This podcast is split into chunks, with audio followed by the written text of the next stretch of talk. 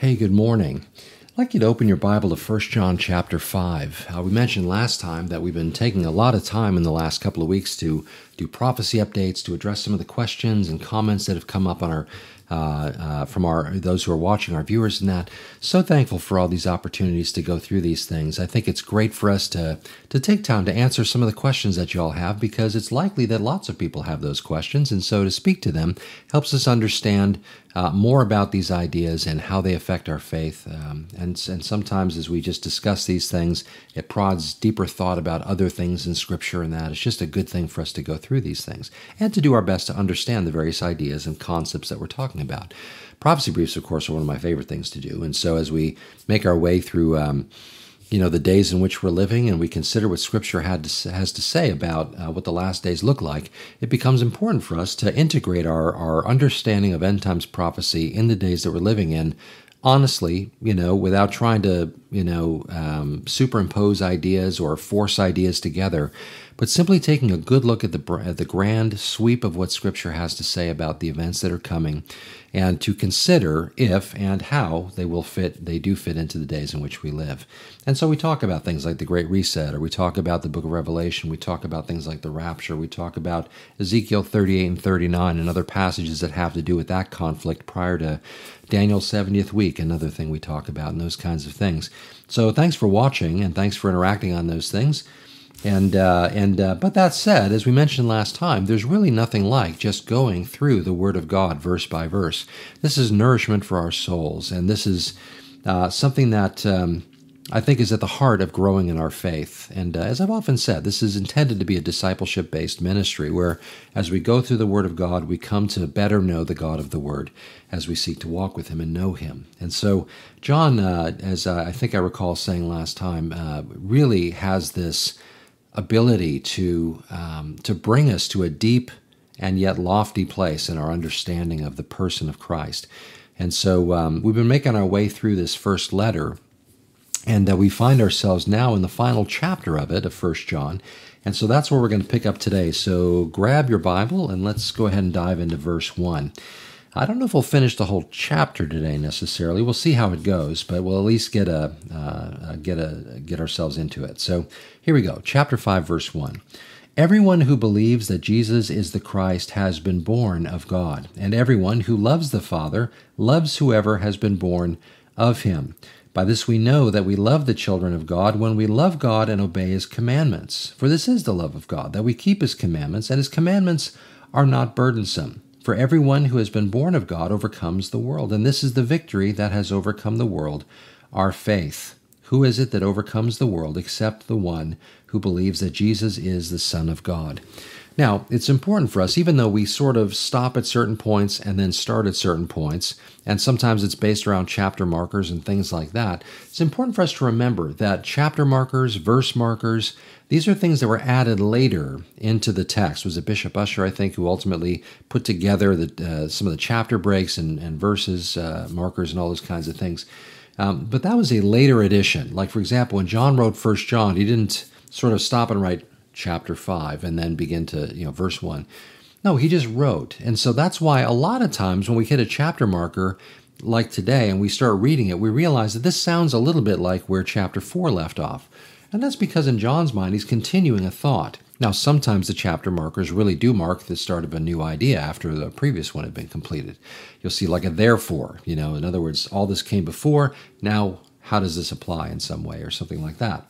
Uh, however, this is one of those examples where an idea just continues to flow through, but rather than have a super long chapter four, we've divided it. And so, uh, in the previous chapter, as it came to a close, there was a lot said that was very similar to this. Uh, matter of fact, in verse uh, 15, whoever confesses that Jesus is the Christ is the Son of God, and God abides in him. Uh, we talked about how the Holy Spirit testifies to this. Well, here in chapter 5, everyone who believes that Jesus is the Christ has been born of God. Similar concept there, continuing this idea.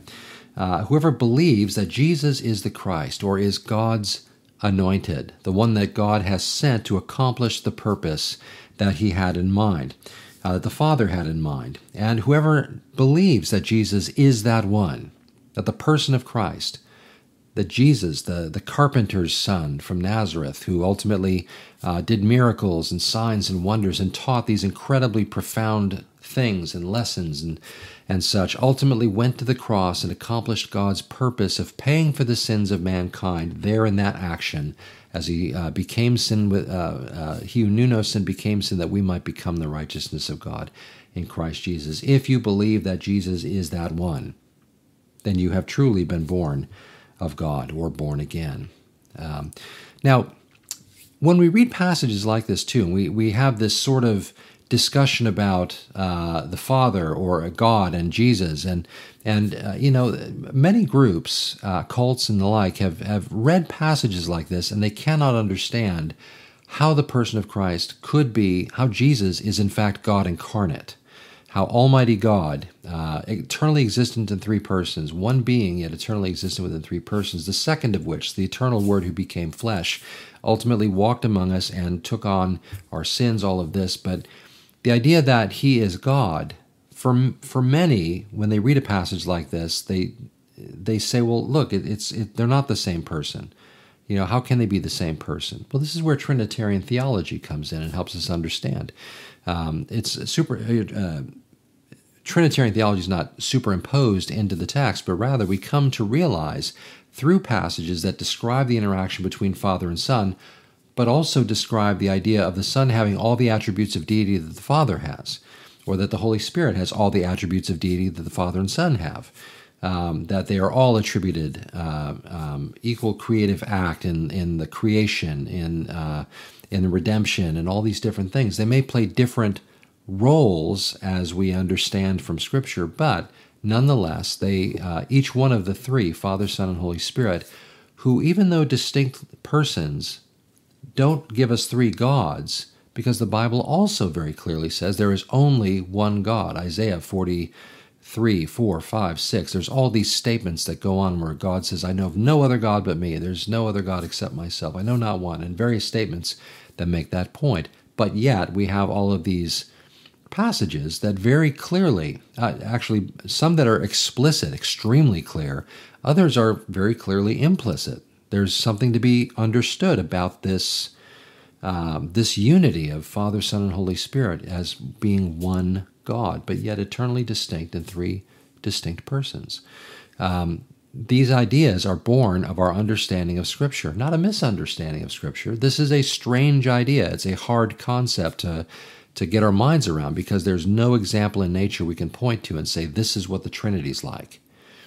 Uh, you may be thinking right now, well, what about water? You know, solid gas, liquid, and stuff. Well, that's the same substance that is just modalized differently given the circumstances around it. Um, that's not the Trinity because the that, those three versions of water are the same thing, just showing up in different capacities at different times. The Trinity is not that. Uh, the, the Son prays to the Father. Uh, the Holy Spirit uh, descends upon the Son in the form of a dove as the Father speaks from heaven at Jesus' baptism. And so we see this, um, this understanding that there is something about their unity, but there's also something about their distinctness within that unity one God, eternally existent in three persons. So we read passages like this, you know, everyone who believes that Jesus is the Christ has been born of God, and where everyone who loves the Father uh, loves those who've been born of Him, and we go on to talk about this uh, this um, distinction between Father and Son. Um, there, uh, there again is a deep, rich theology that I would say, if you misunderstand it, you can't really understand a lot of passages where these distinctions become evident.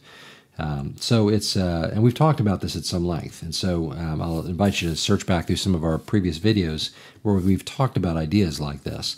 But for now, I'm going to go ahead and move on and, uh, and move into verse 2. Again, uh, by this we know that we love the children of God. When we love God and obey His commandments, and His commandments are not burdensome, the idea of His commandments. Um, there is um, there is a very unfortunate uh, um, uh, false dichotomy in our understanding when it comes to the idea of doing what God says and the idea of a legalistic Christianity. Um, these two things are friends. They are not enemies. They're not opposed to one another. What do I mean by that? Well, the Bible says very, very clearly that we are saved by grace through faith and not of works, uh, not of ourselves, lest anyone should boast. Right? Uh, we see this in Ephesians chapter two. Uh, however, and, and I should, I guess, I, not however, but I should add to that that Paul goes to great lengths in a number of places, not the least of which, as we've often said, Galatians chapter three, where he talks about the purpose of the law as being a, a guide to help us ultimately recognize two things. First off, our inability to keep it, and secondly, the person of Christ as the answer to the problem of the fact that we can't keep it. Uh, the one who ultimately did, and in his perfection was able to take our sin upon himself and die for the sins of the world. And so, when we recognize that that is how we are saved, and that has always that has always been uh, how we are saved, it's never been through uh, the works of the law. Uh, again, Paul, uh, Romans uh, 6, 7, 8, really so much of the book of Romans deals with this issue. Um, the law could never save us, and it was never intended to. And so, therefore, how has anybody ever been saved? By grace, through faith. And so, uh, again, we've spoken to that at great length too. So, but what about the idea of keeping his commands? What does John mean when he says that if we want to demonstrate that we love God, we keep his commands and they're not burdensome? I love that extra phrase, and it's not burdensome. Um, the idea that follow that doing what pleases God and blesses Him is something that flows naturally from a heart that's in love with Him. Uh, much like a marriage, when you love your spouse, you don't do things with the intention of hurting them you don't cheat on them. You don't do things behind their back. You don't, you know, you cultivate that relationship. You want to get up in the morning and make her coffee. You want to uh, do things that she wants to do. You want to hang out and spend time together. And that's not burdensome. You love it, right? Similarly, in our relationship with God, if we know that lying, murdering, adultery, all those kinds of things are offense to God, we don't want to do that, right? Why? Because that offends him. It's an offense against him and his, his perfect, uh, his law, his perfect nature, all those things. I don't want to do that. I still fall short and do it, and thankfully Jesus died for that. But I, I don't really want to do that, right? Now, does this mean uh, when he says the commandments that we need to go back under the old covenant system and have all the dietary laws and all that kind of stuff? No. Again, if we understand those things correctly, they served a purpose. However, the righteous, holy standard of who God is and what He requires of man, these things were a model and a picture of this. If we want to really understand what is required, Jesus said, when asked about what the greatest commandment was, He said, The greatest commandment is this, that you love the Lord your God uh, with all your heart, uh, uh, soul, mind, and strength. And the second commandment is like it love your neighbor as yourself. On these two things, all the law and the prophets hang or rest. And so, um, you know, when it comes to obeying his commands, uh, we have to understand that there's a certain, you know, um, element of the old covenant system uh, that Paul actually talks about in Colossians, uh, where he speaks about how these things were a shadow of things to come, but the reality is Christ. Therefore, let no one judge you in regard to new moons and festivals and Sabbaths and those kinds of things. Again, these are a shadow of the things to come, but the reality of which is in Christ. And so we recognize the law has a place. However, that which the law drives us toward justice, mercy, love, grace, um, those kinds of things. Um, we understand that the heart of the law was to promote these kinds of things. In fact, even in Jesus' own ministry, he often called out the Pharisees for being strict observers of the law, but missing the whole spirit of the law. And so we, when we read passages like this, we want to do our best to read what the scriptures on the whole say about these things. And this is where we tend to err when we don't do that. When we take a passage or a small, uh, one passage in isolation or a small group of passages devoid of the other side of what the scriptures have to say about something, when we major on one particular perspective that the scripture introduces but neglect the other, we do a disservice to the overall understanding of how these things are intended to be seen together. And so when we come again to a passage like this, John is not suggesting that we be back under the old covenant. As a matter of fact, uh, John was there during the uh, uh, the uh, conference in Acts 15, where the whole question of, you know, do Gentiles need to come through Moses or through the law in order to come to Christ? Well, the answer was no. And so John is not now putting a burden upon people uh, that uh, that he was part of taking that burden away from. And so Um, so, anyway, the idea of following his commands and they're not burdensome. They are a joy, they are a blessing to do that which blesses God. This is an evidence uh, that, uh, that, that we love God. And, verse 4 For everyone who has been born of God overcomes the world, and this is the victory that has overcome the world, our faith. Right? Who and what is our faith rooted in?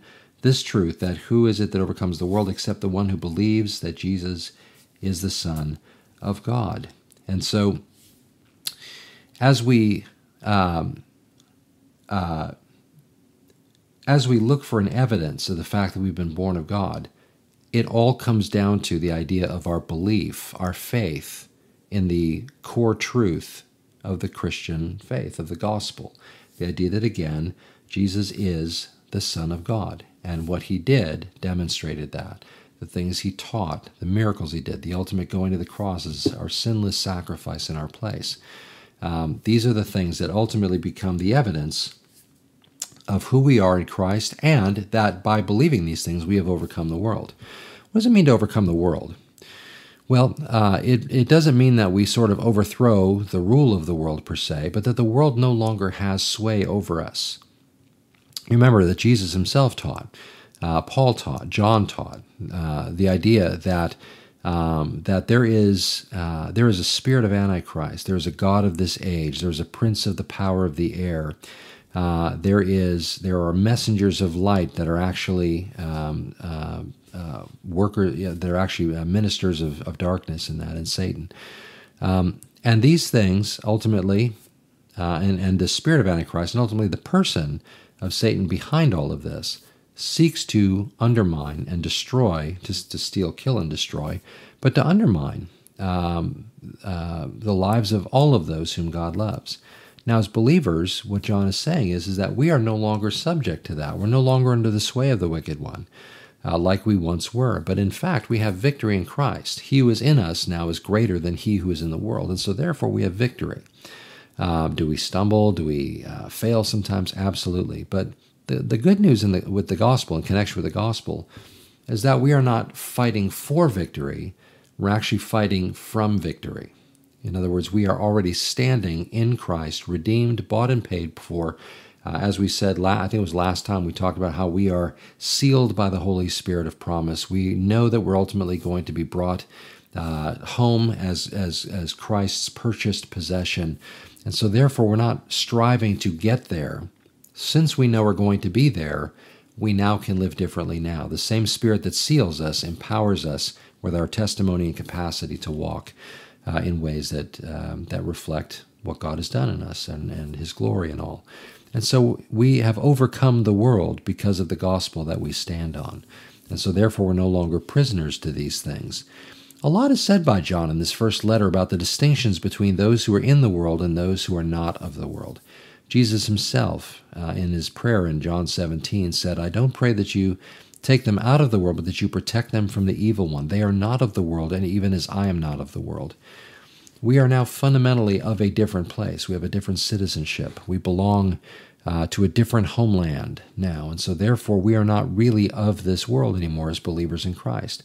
We work here, we serve here, we uh, glorify the Lord here. We do our good works before men so they might see the uh, good works we do and glorify our Father in heaven.